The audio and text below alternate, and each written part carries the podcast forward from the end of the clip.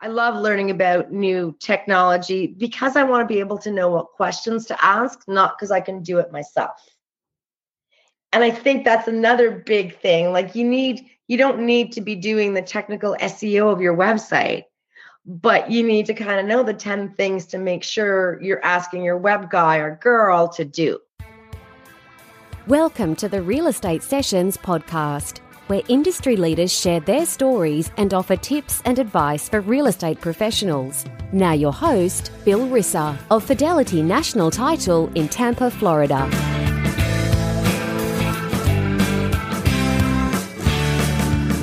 Hi, everybody. Welcome to episode 181 of the Real Estate Sessions podcast. Thank you so much for tuning in. Thank you so much for telling a friend as we continue down the path to 200 episodes. I'm excited to get there sometime this summer. It'll be a lot of fun. Uh, and I'm I'm very excited. To, speaking of being excited, today I can't wait. I've I've tried to get this guest on the show since last fall, and I finally tracked her down. Um, I'm talking about Melanie Piche. She's with the Brel team up in Toronto, doing some crazy cool stuff. I got to see her at the Realtor Results Summit. Uh, like you get a chance to see her talk about Facebook or social or just really her business. Don't pass on that opportunity. She's amazing. Melanie, welcome to the podcast. Thank you for having me, Bill. I'm excited to finally be uh, taking the time and be able to chat today. Yeah, and that's what it is. I just want to find out about what you're doing, and and I have to start with this because as I look around at you know guest stuff before I schedule the uh, the the interview, I love this. I love this line on your website. It says, "No BS, no fridge magnets, no broken promises."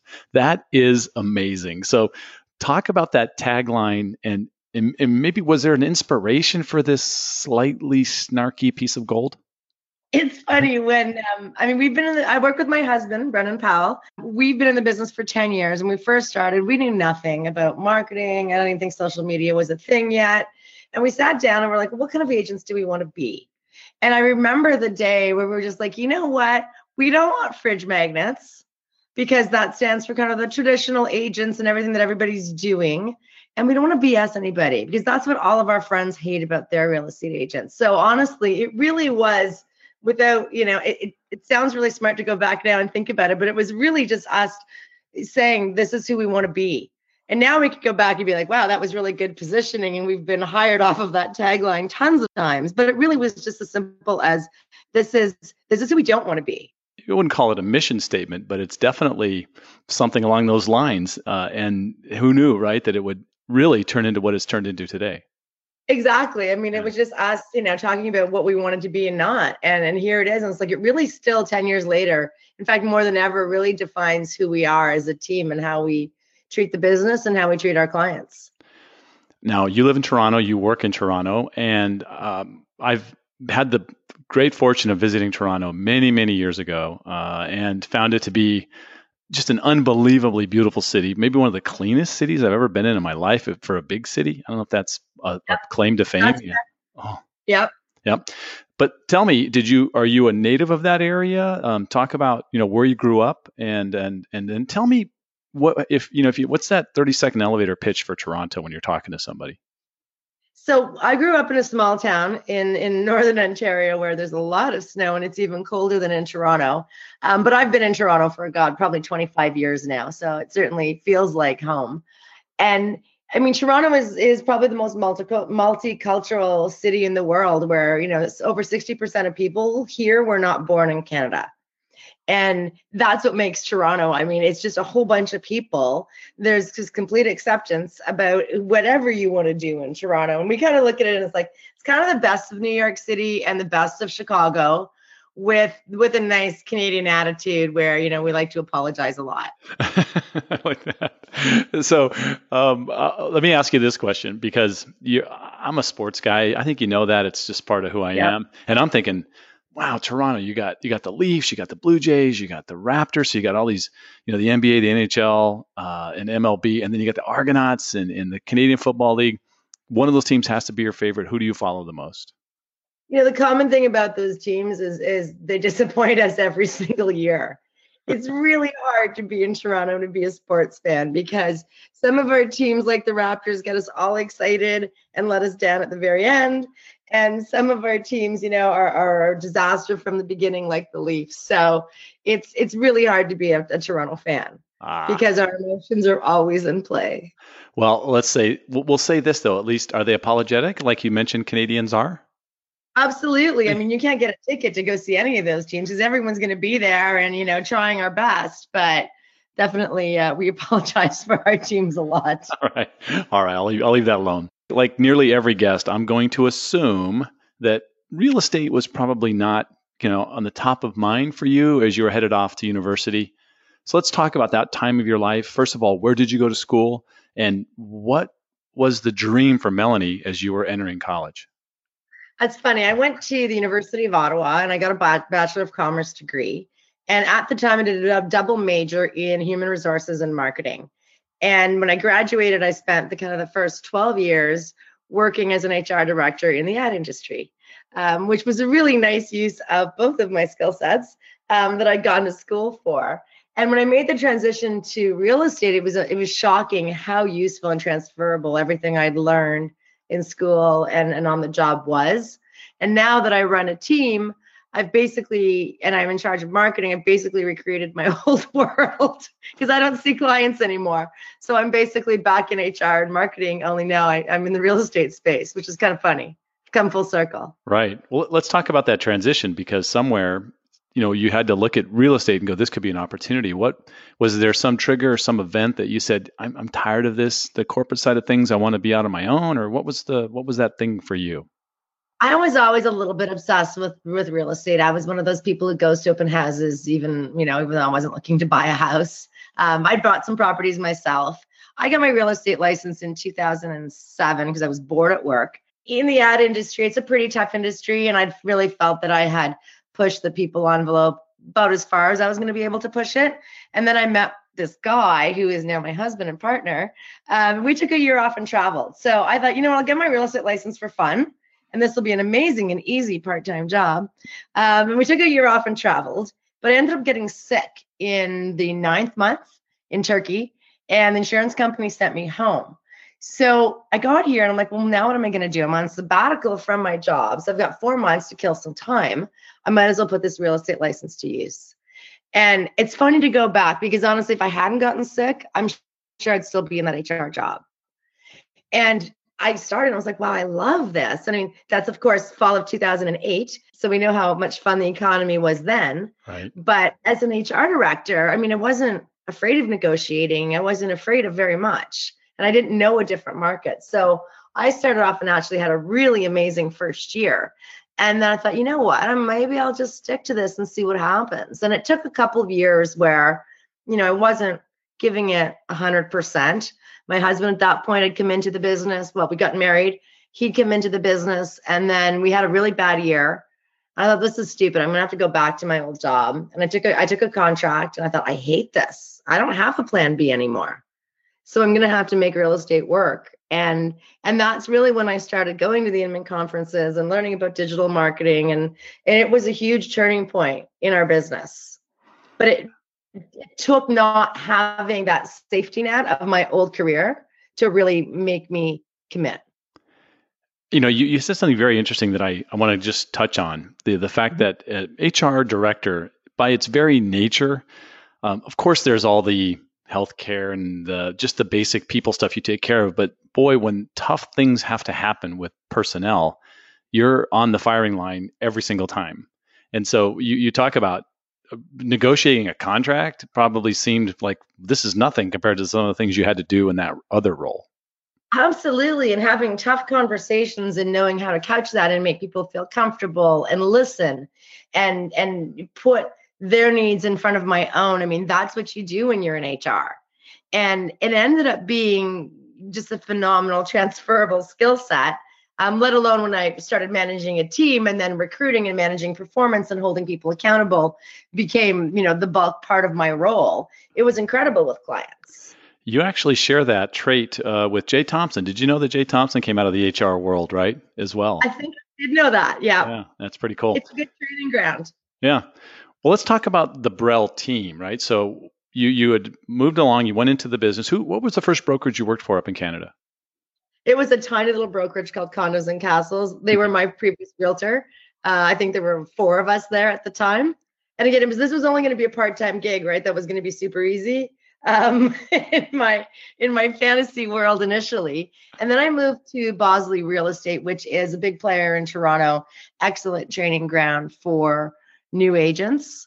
And we were there for about two years, and then we spent got almost eight years at Sage Real Estate, which is just a phenomenal brokerage in Toronto that just does real estate very differently than anybody else. So we've I've always been very much with boutique brokerages as opposed to any of the big brands. Did, was the team an early concept for you and your husband? Again, totally accidental. Um, when we got serious and we thought, you know what, let's build our business online, and everybody told us it wasn't going to work, and it did. So suddenly we had more buyers and sellers than we could handle. So I'd love to say we had this great strategy of building a team, but it was like, oh God, what are we going to do? We cannot service all these people. Let's start building a team. And that's actually how the team was born. And we went, we probably made every team mistake there is to make along the way. And it wasn't really until probably, God, four years ago where we really figured out how to build and how to attract the best agents and keep them and build an amazing culture and service them in a way that you know they they can enjoy their lives as agents and do the things that they want to do and we can take care of everything else. It took us years to figure that out. And we have a phenomenal team now.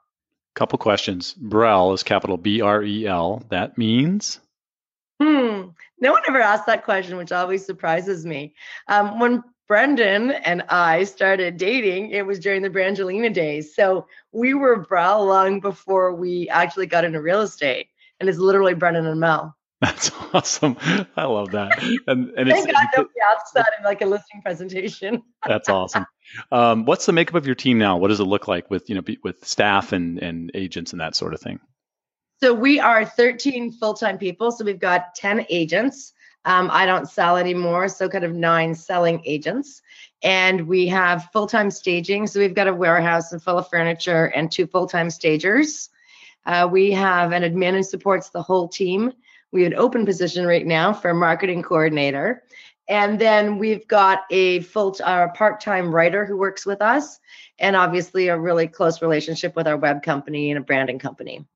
There's some big news that came out of the Brel team just recently, and I think this is the perfect time in the interview to talk about it. Um, tell me, tell me what happened and what you've done, what you've created, and uh, what sort of response are you getting for your new um, let's call it your new chapter? For sure. We're really excited. Um, I guess, God, I think we're two and a half weeks old now. We actually launched a brokerage which just focuses on our team. So we we were with an amazing brokerage and we're extremely happy there, but at the same time loved building our brand and doing our own thing. And we came up with the concept of what we're calling the team of teams, which would be a group, uh, a number of teams getting together um, and either being their own brokerages legally or not, um, but would be sharing back end resources because it felt that we were at the point where we didn't really need a lot of the services that you know traditional brokerages uh, and even non-traditional brokerages were offering. So we partnered up with two other big teams in Toronto. So together, I mean, we're only 24 agents, but we control a good a good chunk of the Toronto market, and we all have our own brands, which is really exciting. But we share all the back end resources, and we do a ton of collaboration because we're very different. So our team was built, you know, with brand first and digital second. Um, the teams we've partnered with have been in the business 20 and 30 years. Um, so have come to things in, a, in their success in a much more traditional way. And learning from them what they did and them learning from us has just been amazing. Um, we spent months trying to figure out who the right partners would be for the team of teams. And um, I mean, we're two and a half weeks in, but it's been pretty amazing. And the feedback uh, has been really interesting to watch. Most of our clients um, were like, "What? You were in a brokerage already?" Which was right. interesting. Right. Um, and and the good validation that our brand can stand on its own. A lot of the big teams have been very interested with the idea, obviously, because it is a different way of of looking at brokerages. And I think you know the brokerage model, at least in, in Toronto or Canada, hasn't changed in a long time.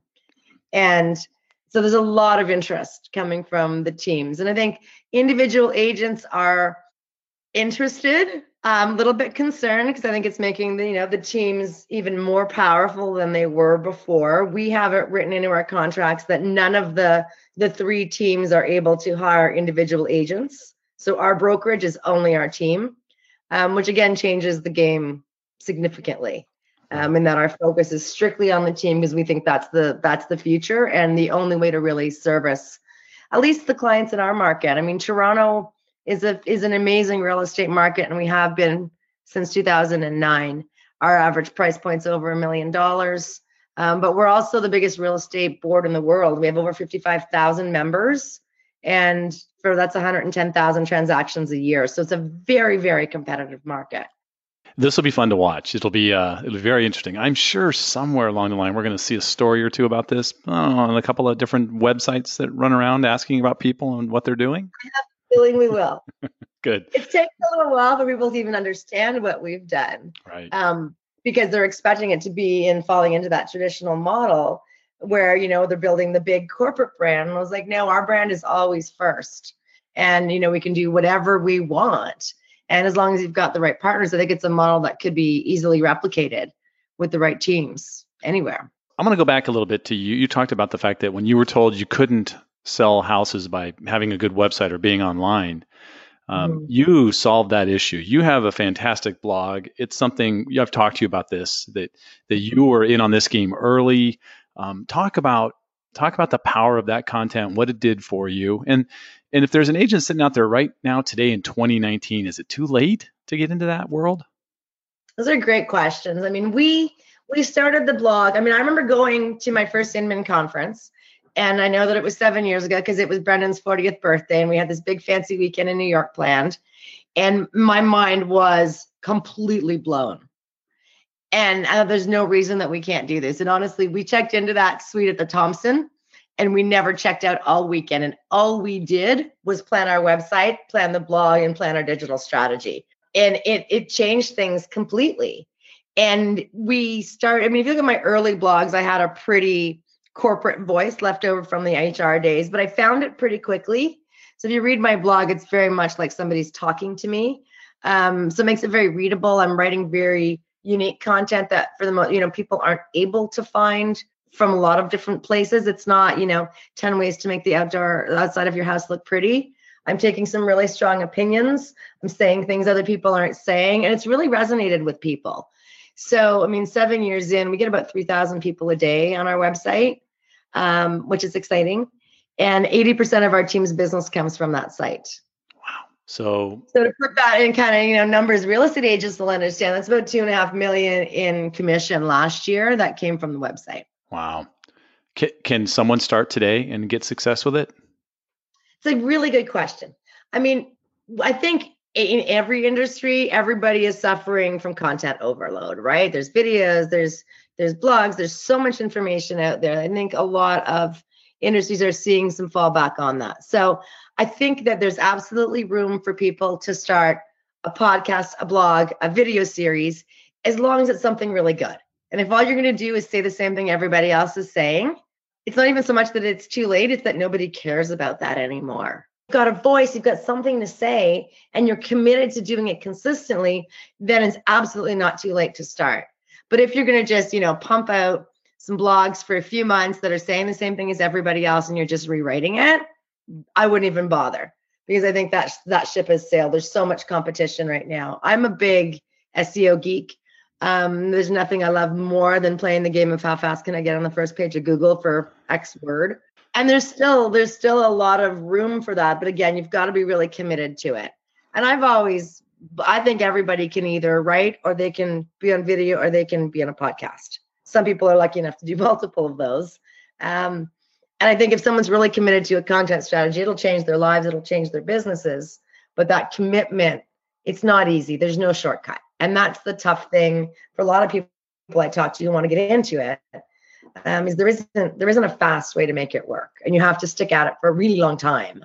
Yeah, I, um, I, I try to explain to people that people that have successful websites, whether it's a, a web presence, let's say, whether it's video or it's or it's written content, it's not ten posts, it's 50, then 100, and then 150, then on from there. You've just got to keep going. You can't stop. You can't. And, and I mean, it's hard because, uh, you know, seven years in, I, I don't write like I used to. Now you know, I'm next week I'm going on a writing trip where you know, I'm going to Mexico to sit on a beach for a week and I'm going to write 10,000 words a day and I'll have content for the next three months. Wow, it's your, your own version of NaNoWriMo. You're doing your own thing out there, right? That's great. It's really sad, actually, the games that I have to play. But it's not, it used to be I'd love writing every day, or then I would do it on Sunday mornings. And now I'm like, now I have to actually batch this, um, other than the odd kind of timely piece of information, because it is a long game. And yet I, I'm also not naive enough to not know that if I stop doing it, it's only so long that the content I produce is going to keep producing. Let's talk about your team uh, and how you the, the focus on relationships is is it seems like it's everything. Talk about the importance of how you bake this into the uh, to the brand we'll call it of Brel. So we have always been about selling an experience to our clients. So it's never been about working with Brendan or Melanie. Honestly, maybe one person a year requests to work with us it, it's always been about an experience that's based around putting the consumer first. So we have a very defined experience that a buyer goes through, a very defined experience the seller goes through, a very defined experience of what happens after the sale. Um, so that, you know, we're staying in their lives in a meaningful way and not, you know, sending canned newsletters with like a recipe this month that nobody cares about. So we spent a lot of time defining what that looks like and then hiring the right agents who can go out and deliver on that. And they actually have to care about the client and not care about the deal or the transaction. And, you know, I think if we're coming from a place of abundance and we have a lot of leads and we have a, a good business, it's easier for the agents to make the right calls because they're not dependent on the sale going through to pay their mortgage this month. Right. And, and that's been really helpful because it, it allows everybody to always make the right decision and always put what's right for the, the customer first. And I know that that's hard for a lot of people. I think it's hard for a lot of people, and it's so transparent to the consumer, right? That that's happening. Exactly. Yeah. And it's not because you know those agents are bad people, but they're desperate. And certainly in our market, where you, I mean the average agent sold less than four properties last year. That's really hard to make a living on that. Right. So I, I get why things have turned into the way they have, and yet, you know, we've we've been successful because our clients feel that they're important, and they are important. Right. And they're important was after it closes. We're not the agents who, you know, you'll never hear from us again. In six months from now, you won't be able to name us. And that's been really important to us. And it's a big part of our satisfaction. I mean, there's a lot of money to be made in real estate, but there's a lot of satisfaction to come from it too if you do it in a way that's true to your values and who you are. And we do go to weddings and we get invited to baby showers, and that's really important to us. They might meet us online and they might have a relationship with us that we don't know about for years before they reach out. But once they do, it really becomes all about them. I just wish more people would hear that message and and find a way to work towards that. So we'll keep I'll keep my fingers crossed. Maybe maybe one day. it's funny. I read a great book the other day um, by Joe Rand. I don't know if you know Joe. Oh sure. I actually I don't actually I've never actually met him. and I think it came across my Facebook feed and I bought it. And he wrote a book called How to Be a Great Real Estate Agent, which sounds like it's going to be a oh whatever book. That book is amazing it's all about switching our thinking and putting the consumer at the center of everything that we do. And it's very practical. And he'll go through like switching listing presentations and buyer consultations. And, and what if this wasn't about us and it was about them? And I would just love every agent to have to read that book as part of maintaining their license, let alone getting their license, because it changes our thinking. And and a lot of us have already been treating people that way. It's the first time that i've actually seen it in black and white so beautifully written and obvious to anybody who reads it of how this doesn't have to be we don't have to do business the same way we've been doing it for 30 years. We don't have to live up to the bad reputation that we have with a lot of people. I just i just love that book. Yeah i saw joe in new york at inman and i uh he's going to be on the show soon so we'll have a lot to talk about. It'll be good. I, I mentioned I saw you present in Las Vegas at the Realtor.com Results Summit. You did a, a, a to, your topic was Facebook, which you know we've talked about for a long time now, but uh, you were super passionate about it, and and it really was the passion was stop screwing up. You know start using this the right way right? So so i don't we don't have time to go through the whole presentation but give me some of your top do's and don'ts you know that can be like a takeaway for listeners. For sure. I mean facebook's always been a huge part of our strategy and when when realtor.com asked me to speak about it there was that like oh everybody's bored of hearing about facebook moment and then I thought, you know what? What if I just go up there and and I I just call out all of the bad things that we do on Facebook as realtors and all of the ways that we can actually make it work and be true to ourselves. And I, I ended up having a lot of fun with that presentation and got some really good feedback. And you know, I think there's been so much misinformation about Facebook. And sometimes there's such a desperation to just check it off your list of things that you're doing that you know we can we can do it in a really bad way. And i think there's no question in my mind that you know every agent needs to have a facebook business page. I know there were people in the quote unquote gurus in our industry that were telling us not to do that a few years ago. It's a huge part of our business. It's a huge way that our our customers are researching us. And i think the and that's the place to put things like listings and open houses. And i think that's just the the number one thing i hate about having real estate agent friends on Facebook is you see everybody listing that they do. You see every testimonial. You see that picture of the sold sign and their clients. And it's like we just do it all the same thing. And none, no, no real person wants to see that. And people just want to see a picture of your dog. They don't want to know that today you've got six showings and two offers, and then you're going to a home inspection. And like, it's just weird how agents translate their lives onto Facebook. And I think people just need to be real Easier said than done, obviously. But is it, or people they gone to a you know some course somewhere five years ago at their brokerage and they had they haven't let go of that. I got invited to an open house in I think Utah today. that that was really really useful. Yeah, that's awesome. Like, I thought people were over that, but I think there's still I think people need permission to be themselves on Facebook and honestly in this entire business people need to stop listening to the gurus and they need to stop listening to their broker whose success was 20 years ago and they need to just do the right thing for themselves. Speaking of right things, let's talk about uh, getwhatyouwant.ca. That's your mm-hmm. website and uh, it's beautiful. I when I when people ask me about websites, I, there's a few that I hand out. A few I say go check these out. You're one of them because Thank I think it's just amazing. So talk about you mentioned the thought process happened that that fateful weekend in New York, but yep. obviously there's been a lot of evolution and development and you know what does it look like? What does it look like keeping that site, you know, so fresh and vibrant? So this is the third evolution since that that day at Inman. Um, and by the way, the, the website I had when I went to Inman was like a Costco wizard that I had done myself. Nice. Um, so you know how productive and useful that was. Um, so this is the third iteration of it. It's probably about a year and a half old. I do go back and, and rewrite and update content. Um, we're probably adding five to 10 pieces of new content a week.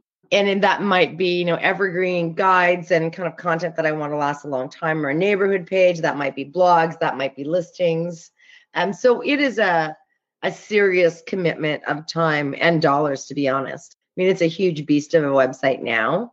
We work with Artifact um, out of Toronto who do a, a, lot of real estate websites, and they're amazing. Um, but I think, you know, and I get calls all the time because people see my site and they're like, ooh, I have to hire a web developer. And I'm like, they're awesome, but recognize that a beautifully designed website isn't going to deliver you clients unless you're committed to the content. Right.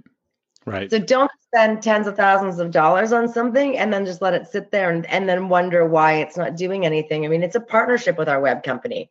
They do the development and all the, you know, the yucky technical stuff, but I'm doing all of the content. And that's why it works. And you if you, you know, if you're not committed to doing the content piece, then honestly, you know, don't don't waste a bunch of money on an expensive website. You're not going to get buyers and sellers reaching out to you, even if it's pretty. Right, and you've ex- you explained earlier in this conversation, you spend a lot of time. You don't sell anymore because you're taking care of the brand, the marketing, the website, all that stuff. For sure. Now, seven years ago, I was absolutely still selling. Um, and at the time, what we did is we looked at it as, you know what, we I'm never going to knock on a door. I'm never going to make a cold call. I don't want to spend $10,000 a month on postcards. I'm going to take all of those dollars and all of the time I would spend doing that and I'm spending it on the website. Hmm.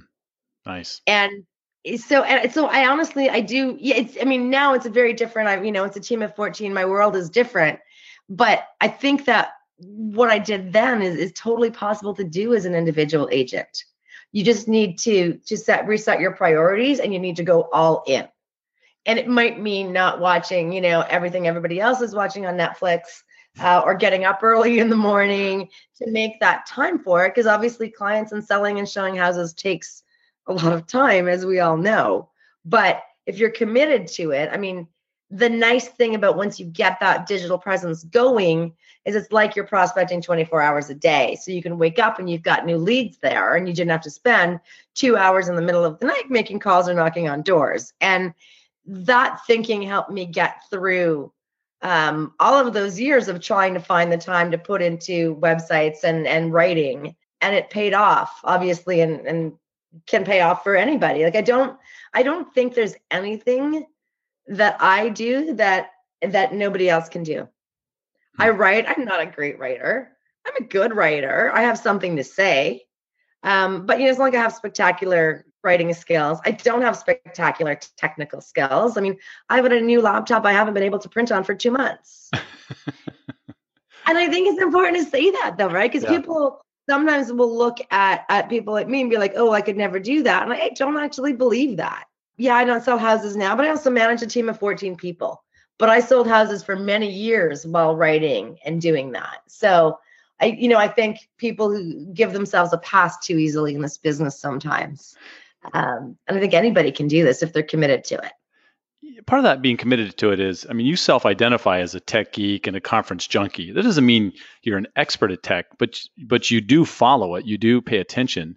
Talk about, you know, how that's been, you know, critical for your success.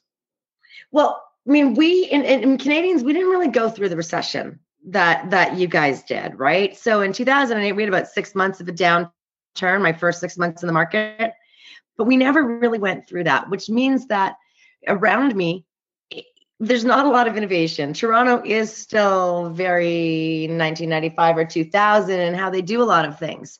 So for me, starting to go to conferences in the US was very much about I wanted to spend time with people who got through those tough years and were forced to do innovative things and learn different ways and think different ways of doing it. So that's how I became, you know, a real estate conference junkie was because it wasn't it wasn't happening around me and it wasn't happening at the brokerages I was with at the time. And I love learning about new technology because I want to be able to know what questions to ask, not because I can do it myself. And I think that's another big thing. Like you need you don't need to be doing the technical SEO of your website, but you need to kind of know the 10 things to make sure you're asking your web guy or girl to do.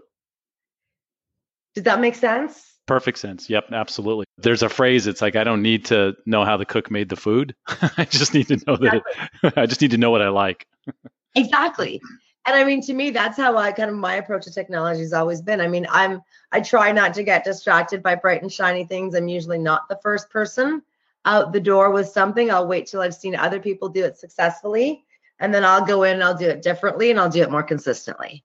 Look, I'm going to wrap this up. I've had uh, plenty of your time here. I'm going to wrap it up with the same question I've asked every guest, and that is what one piece of advice would you give a new agent just getting started in the business? Don't listen to anybody. Seriously, I think you need to figure out who you are. You need to have that moment that we had 10 years ago where we're like, you know what? I'm not about fridge magnets and I'm not about BSing clients. And when you figure out who you are, I think the rest of it is a lot clearer and it's so easy to get distracted by all the experts. You just need to be yourself and not get distracted with everything everyone's telling you to do, whether that's knock on doors or cold call or whatever that is. You need to figure out who you are and be true to that. And I think in all of the the cool things we've done over the 10 years, I think that's the reason for our success a lot more than the website and the long hours that we work I think we're just really true to who we are. And clients respect that. And it means we have fun doing what we're doing and we don't mind working the hours. Um, and the fact that that's paid off financially is a nice bonus. And I think if you're just starting out in the business, just be yourself. Melanie, if somebody wants to reach out to you, how can they best do that? Not by phone. I do not like getting a million phone calls. I am always on Facebook. So the best way to reach me is uh, on Facebook, either friending me personally or through the Brel team page, uh, or obviously reaching out through our website at getwhatyouwant.ca because all of those emails come to me. Right. Melanie, this was uh, beyond my expectations. I had so much fun listening to your passion, listening to. I mean, you you really have this um, this like this passionate aura about you, and it's it's very contagious. You need to be talking to more people. Thank you.